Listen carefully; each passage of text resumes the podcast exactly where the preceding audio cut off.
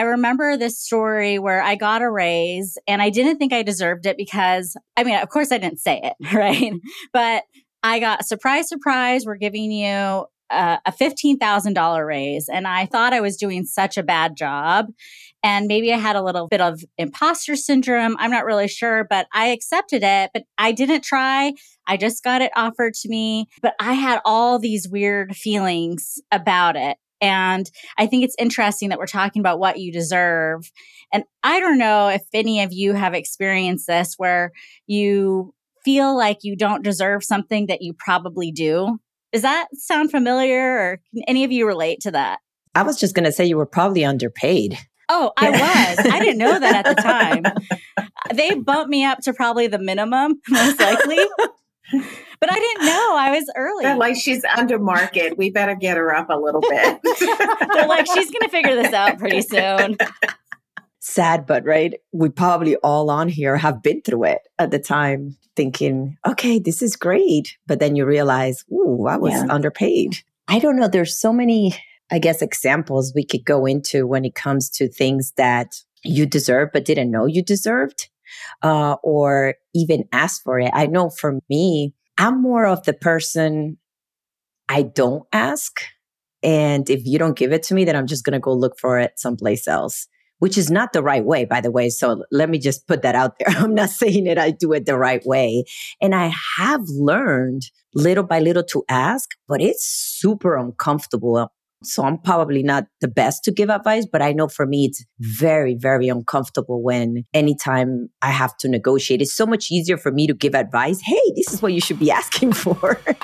but when it comes to me, yeah, it's so easy to tell other people, like, this is what you deserve. Oh my gosh. Like, all of you automatically were like, you're probably being underpaid. But when do you ever think about that for yourself?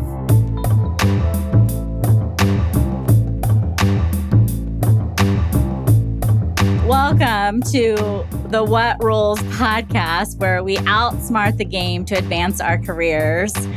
I am Elisa Monjadas. I'm a vision producer and executive coach at the Happy Cactus.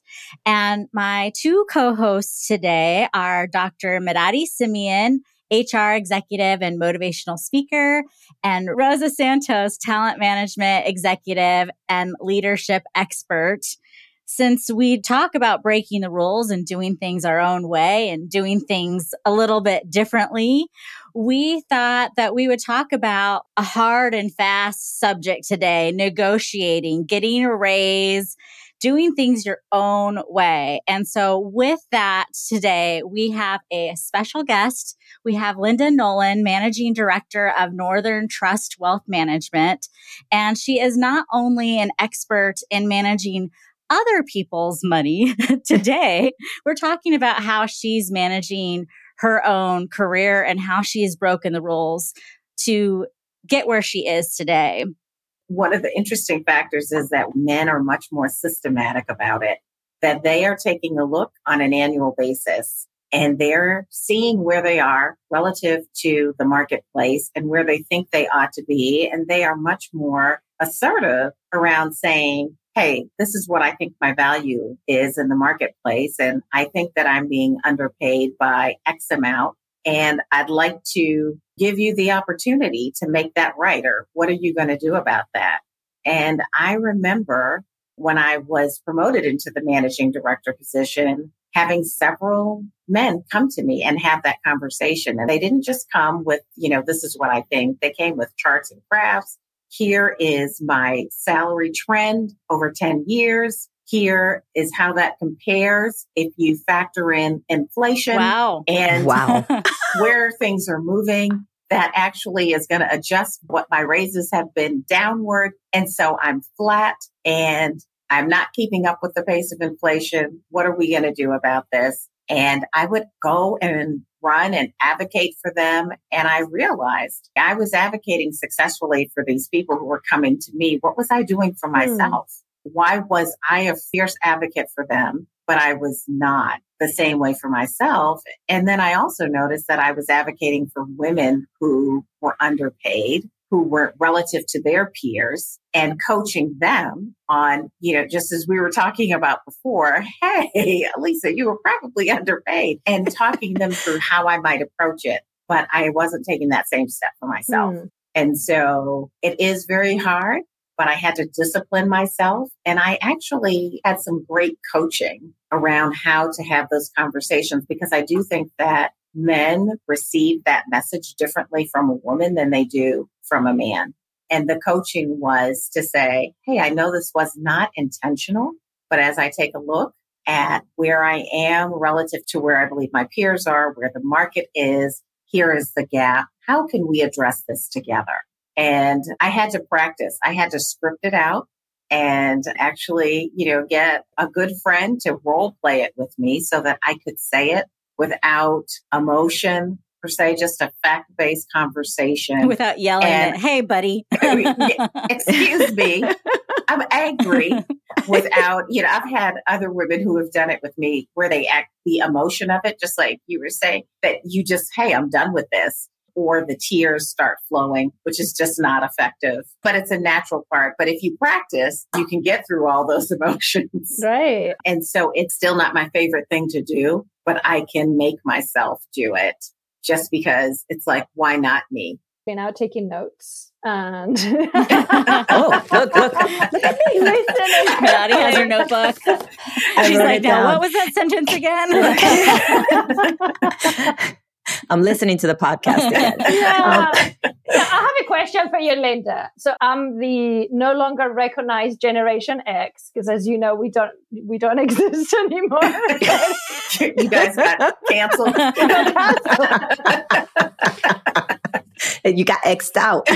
we got xed out. But anyway, yeah. So my generation, we were the ones, you know, like DIYers, right? You worked really hard and you expected that somebody actually realized that the work that you did deserved to yeah. be compensated a certain way, right? And I hear millennials and especially Gen Zers who are coming into the workforce right now have no issues around sharing how much money they make. I think that's true. Uh, which I think it's amazing because I was brought up with like, you do not talk money ever, share how much you make, let alone asking your colleague or your peer, hey, how much do you make? And can we compare? But that's happening right now. What's your advice around that? Because I think that brings about so much power, especially for women. I think women need yeah. to share what they're making. And therefore, you come to discover whether to Elisa's comment of like that she was underpaid rather than feeling bad because all of a sudden somebody came and gave her a raise and it was just she was being given what the market was saying that probably she she needed to be given I think that knowledge is power, and it certainly gives you more power if you're willing to use that information for your own benefit. So if you just know that you're underpaid and then you're feeling undervalued, bad about what's happening, but you don't do anything about it, if you just hold that in and internalize it, that's a weapon that can be used against you in a sense. Yeah. That whole self doubt thing. I do think that being able to leverage the knowledge that you have and then have those proactive conversations. Yeah. I do find that Gen Z and millennial women are more comfortable making terms on their own and having those conversations. I also find that they have as hard of a time, right, having the conversation sometimes as those of us who have gone before them. But I do think knowledge can be power. It's just being willing to do something with it. And I think for those of us who are still, you know, heavily engaged in the marketplace, it's never too late, right? It's never too late to address something for yourself and to fix it for yourself.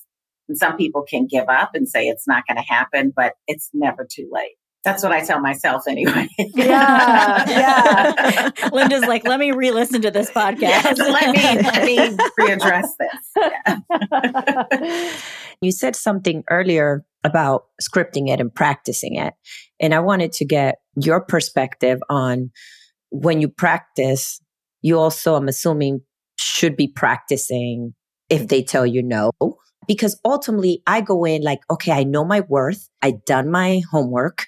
I've received coaching. I've done all this. And now they're telling me, no, yeah. you're no longer going to be this or that, or you can't get A, B, or C. And even as much as you practice it, I would still believe the emotions and which are not effective when you have them in certain places. Yeah. So in your experience? The first time that I tried to negotiate for myself, I was like, it's not fair. It's not right. And I'm paid this and these other women are paid that. And the person kind of penalized me. They adjusted the other people, but not me and just said, you know what? You're right. But the economy is bad right now and we can do this. It was basically, we're going to continue because we can. And I was so unprepared for that answer. And then when I found out that I wasn't adjusted, but the other people were, I had the, the whole well of emotion. And, you know, after the meeting in the ladies' room with the tears, trying to pull myself together, realizing, you know, wow, I was really unprepared. And I felt like I lost so much power in that conversation having planned out if they say no, not right now, you can anticipate we just don't have it right now. It's not the right time in the budget. So then talk about timing and let's talk about a timeline. And can we get there over time or what needs to happen for this to be addressed so that you're not walking away with nothing. You're walking away with some sort of action plan. You're working on something together. I think that those are all ways to retain your power in the conversation. And I think that you gain more respect that when people know that you know your worth, that they respect you differently and the heads down. I like to call that syndrome where we kind of work and just hope somebody notices us and compensates us for us. That heads down, pencils up actually devalues you. I was in a women's development course and they compared it to a branding decision where you're branding yourself like Walmart or Target. You know, Walmart is the low cost model hmm. value. You get everything you need and everything you want, but it's at the lowest price and Target, which has a little cachet or Target, you know, where people feel like there's a higher brand value. And what about Costco? No. Yeah, I know. Costco's the best. Costco's the very best.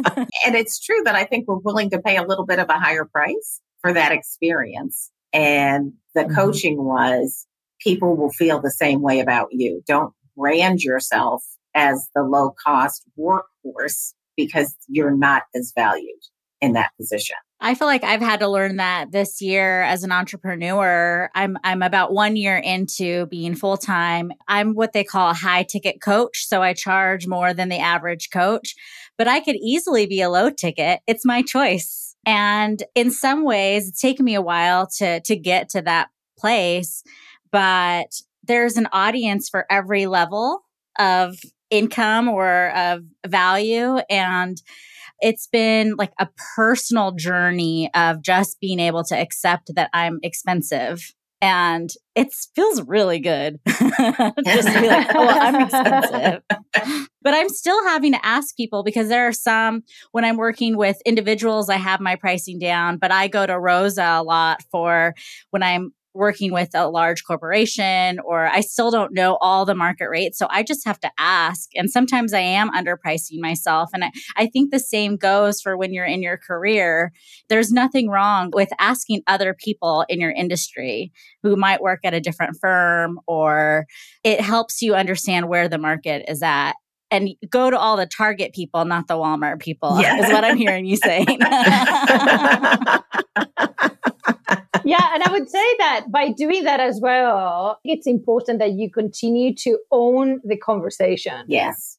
Right? It is your conversation, it's not theirs. Yes. And in fact, I would say it's not for them to have, it's for you to create and lead and control. And you need to go into that conversation always owning even the timeline, right? And at the same time, say that you find that you get to that point where you think that you are maybe undervalued or underpaid, but then by doing this discovery, you find that you are actually that you weren't that bad. But there's something else, right? That maybe is drawing you to having this kind of conversation. So I know we're talking about money and salary and whatnot, but a lot of the time is is not just that. There's something else, right? Yeah. And sometimes that is the symptom, but in many cases, is not necessarily the root cause yes. of that symptom, right? Uh, it's it, the root cause is somewhere else. So, what are some of the things that maybe when that happened, Linda, you negotiated with or you asked for that were not necessarily salary related, but again, kept you in charge of the conversation? I think, you know, defining for yourself, like what's, what's important to me right now. So there have been times when the most important thing to me is flexibility. And, you know, that's all been redefined for us through the pandemic. And we know that there are a lot more options that we, than we may have previously thought available to us. I can say that I have many people now, especially working mothers who are coming to me and saying, I need to maintain a, a, higher level of flexibility than I've asked for in the past because, and fill in the blanks. And I think that, you know, I'm finding that many of those people are much more confident because of the dire predicament, right? They just don't have the education, the care. I mean, I'm saying that, you know, school's not in session, camps aren't in session, whatever's going on. And they are really saying that, you know, hey, as a condition of my continued employment, I need these following things. I think that's very powerful. And they are valuable to us as a firm. They are valuable to me personally. And so we're willing to make those trade offs. So I think that it's understanding what's most important to you at any given time and that knowing that those things change over time as well. And just constantly revisiting what are all the things that I need and how do I want to structure this to work for me as well as for the firm that I'm engaged with. So that would be my advice. Yeah, it's interesting when the stakes change, like when it's your family, then all of a sudden it becomes easier to do the things that weren't easier when you didn't have all those things on the line. That's very true. Necessity is the mother of invention, right? So you just. and I agree, Rosa. And I think you know, we're talking about how to ask for what you deserve. And we said sometimes family or, or a need, but how do we begin to really value ourselves enough to know that I deserve this? I know doing our homework, it's critical and staying on top of, hey, talking to other folks to understand what the market is, or as Rosa stated earlier, talk about your salary. But there are a lot of people, and Linda, you mentioned it early, that it does devalue them, but they'll yes. just keep their head down and keep on working. For our listeners, how can they just begin to understand their value? Because I think that it, just even starting to ask yourself that question, what's my value? Whether it's, you know, money or just even caring for the family while working, because otherwise you're going to burn out, right? So there's just so much to it. Any thoughts on that? I think you have to keep your circle small but tight. People who can be very honest with you and say, here's what I perceive from you. And you can work on some area where you don't have the self worth or confidence. I think confidence is a huge part of the game. And some people aren't confident in what they deliver, even though they may know I deliver a great work product, but they're not as confident stating that. And then they can work on things bit by bit with those trusted mentors, coaches, advisors. And if you're lucky enough to have one, a sponsor that can advocate and push forward for you. Because sometimes it's not just about what you say, but what those people who are in the room when you're not are saying about you. Yeah. Can we talk about sponsors for a second? because we have in the past, but the difference between a mentor and a sponsor is a mentor is someone who's typically gone before you and they have that experience and they can give you advice. A sponsor is someone typically within the organization who can pull you up and skip you a couple levels even. And it's a very strategic relationship that you have. What has been your experience with looking for sponsors for yourself? And are you a sponsor for other people? So, my experience, I'm definitely a sponsor for, for other people. I want to be able to create a legacy of having helped people so that people don't have to have the same struggles that I did, especially as a woman of color, a working mother. I want to make the path easier for other people. I think in terms of finding sponsors, that has been a struggle. So I have what I would call a fairy godmother who would move mountains for me. And I know that. And we'll have those fierce conversations and be a cheerleader, be a coach and a corrector whenever that's needed. And that has been a tremendous asset throughout my career. But in terms of sponsorship, I say at this point, then I, I need some others added to that mix. So, um, as, as I take an assessment, even now in my career, I'm like, I need to refresh some of those relationships and networks. I need to add to the mix.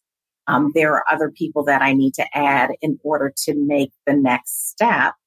And then I also have to be willing to say, is this going to happen or not? And what am I willing to do about it? That's the important thing that I would say for people who are further along in their career. And for those that are younger, I would say it's those strategic relationships and constantly reevaluating, refreshing, adding to, and making sure that you're still in that sponsor kind of relationship with that person. Well, I want a fairy godmother for sure. But I love something that you said is yes. you got to continue to refresh it because situations change, things change. And I mean, just within the last year, so much have changed. And you just reminded me as you were speaking, I was like, hmm, I don't think I've refreshed and you've grown you're growing. I mean everyone hopefully is growing in their careers and your circle changes. And now you're at the place i know for you dr Merari you're a sponsor and mentor for others but now who do you go to? I need that fairy godmother. I'm talking to linda after this by myself. No, but it's so critical at any stage. And I love that you mentioned that, Linda, because at my level right now, at your level, you're, hey, this is constant work that we got to continue. I think in the same way, and especially for women of color, multicultural women, it's already hard as it is, right? We started with talking about how are you asking for what you think, what's your worth in terms of your just the bare minimum salary, right? Forget about all the rest. Now, what we're talking about is identify key stakeholders that you know strategically are going to be good for you to grow uh, your career. I'm interested in hearing how do you overcome imposter syndrome from a way of like, will they want to talk to me? Am I um, worthy of their time? Right? To really get to know who I am, what I bring to the organization what would be the best way to go past that for folks and map out, but then pass that step of really putting oneself out there to go ask and, and can you be my godmother? I think that those have to be organic relationships. So it's really just networking first and establishing relationships and working on deepening and growing those relationships. And you can ask for incremental steps, right? So you're, you might not go from zero to godmother, but you can go from zero to, you know, may I bounce ideas off of you periodically? And as that relationship deepens, hopefully that there's more sponsorship there. And then I think that others can sometimes look at us and say, well, you've done so well. You are one of the you know, highest ranking fill in the blank. Isn't that enough? Aren't you thankful or grateful for how far you've come? Why would you want more? You should be happy. Yes, that is the unspoken word. Yes. And I had to bite my tongue with one person, like, but you got more. You got a lot more, but I did I didn't say it. I just said, well, yes, I do. You're right. This is a great position. This is a great accomplishment. And I'm even looking for more. People are almost puzzled when you tell them you want more. Hmm, absolutely because I've been in conversations with people and they're like, you want more? And I'm like, well, why wouldn't I? Right. I'm just getting started. And I think this also just shows how yes. critical it is to speak to other people that have the knowledge, that have gone through these situations, because we will never know it all. I would never know it all. But that's also why I want to continue to do more and continue to learn. And I think being able to know your worth will allow you to continue to move on because people could say, oh, but you should be happy. And I could believe it. And yeah. that would be sad. That would be the worst thing that I could do. Believe that I've reached my fullest potential. Mm-hmm. Yes, that that's it. I agree. And again, we say this all the time, but we cannot underestimate the power of really talking to others and check in to confirm that what you're saying, Mary, is the right thing to pursue, right? Because it's so easy to undermine sometimes those who we look up to. They might say like three things, a three word sentence that can really put you down immediately and make you self doubt. So rechecking and really going back to your own network. And that's why having this network is so important to say, Hey, this is still okay, right? There's opportunity for me, right? Because there might be a choice, right? At that point, if they see you that you don't have that potential within your organization to say, Hey, okay, maybe yes. not here, but maybe somewhere else, right? Uh, or doing something else completely different. And it's amazing, like when just talking to people, I mean, none of us work directly with each other, but I feel empowered. If I had to go ask for a raise just after this little conversation, I feel like I could say, well, I want more. Maybe not in those, I'll script it first, right? but it is, it's like this idea of when you when you have a community around you and like linda you were saying you know have that tight knit circle and rosa you were talking about stakeholders. When you have those people and when you can have 10 15 minute conversations it's they're great reminders for all of us when you're feeling down or when you're not feeling down to remember like I'm not doing this alone. I have this power of people who are supporting me and cheering me along behind the scenes. And that having that to go forward into that room one on one with whoever you need to speak to is empowering. I think also as sponsors, we, as we learn, right, we also have the responsibility mm-hmm.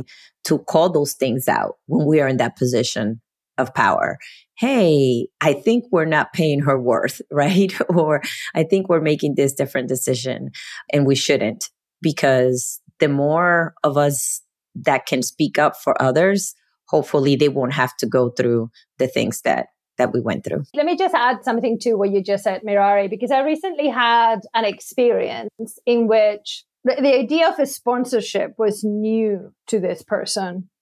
And I was so puzzled by it because in fact this person is, is a huge sponsor of a lot, a lot of people but she herself didn't recognize that she was advocating for all these people. Now the people that she was not advocating for were probably the people that needed a more advocacy right? Which was very insightful for me which is sometimes how we perpetuate again some um, unconscious bias in the way that we look at, you know, at talent, at fellow employees and human beings at the end of the day. So I do believe that we have a responsibility sometimes of calling things out and say, why don't you expand your sponsorship breadth to include folks who may not be or look like you, especially as it pertains to women uh, women of color and multicultural women. That was a huge realization. And even for this person, uh, first off, it's like, whoa, this is a new concept. And it's like, no, actually, it's not. It's not a new concept.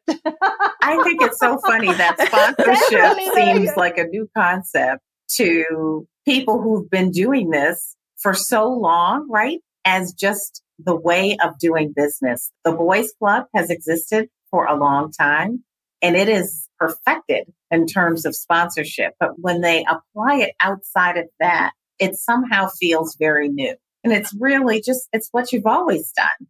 It's just that you're including, yes, you're including different people. You're being inclusive. How about that? Yes.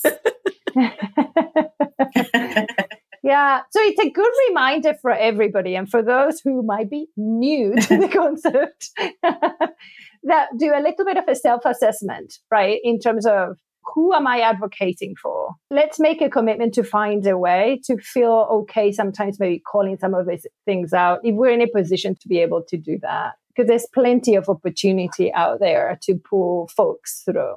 Yeah, and I would really encourage our listeners to think about who's in their circle and who has their back and if it's time to refresh your circle or your sponsors, then think about who you might want to reach out to. You know that you have four women here that are rooting for you to say that you do deserve more and you should ask for more. And people do have time for you. And if they don't find someone else, keep going. That's been my message lately. Keep going because it's crucial if you're looking for strategies to advance in your career. The people around you are critical.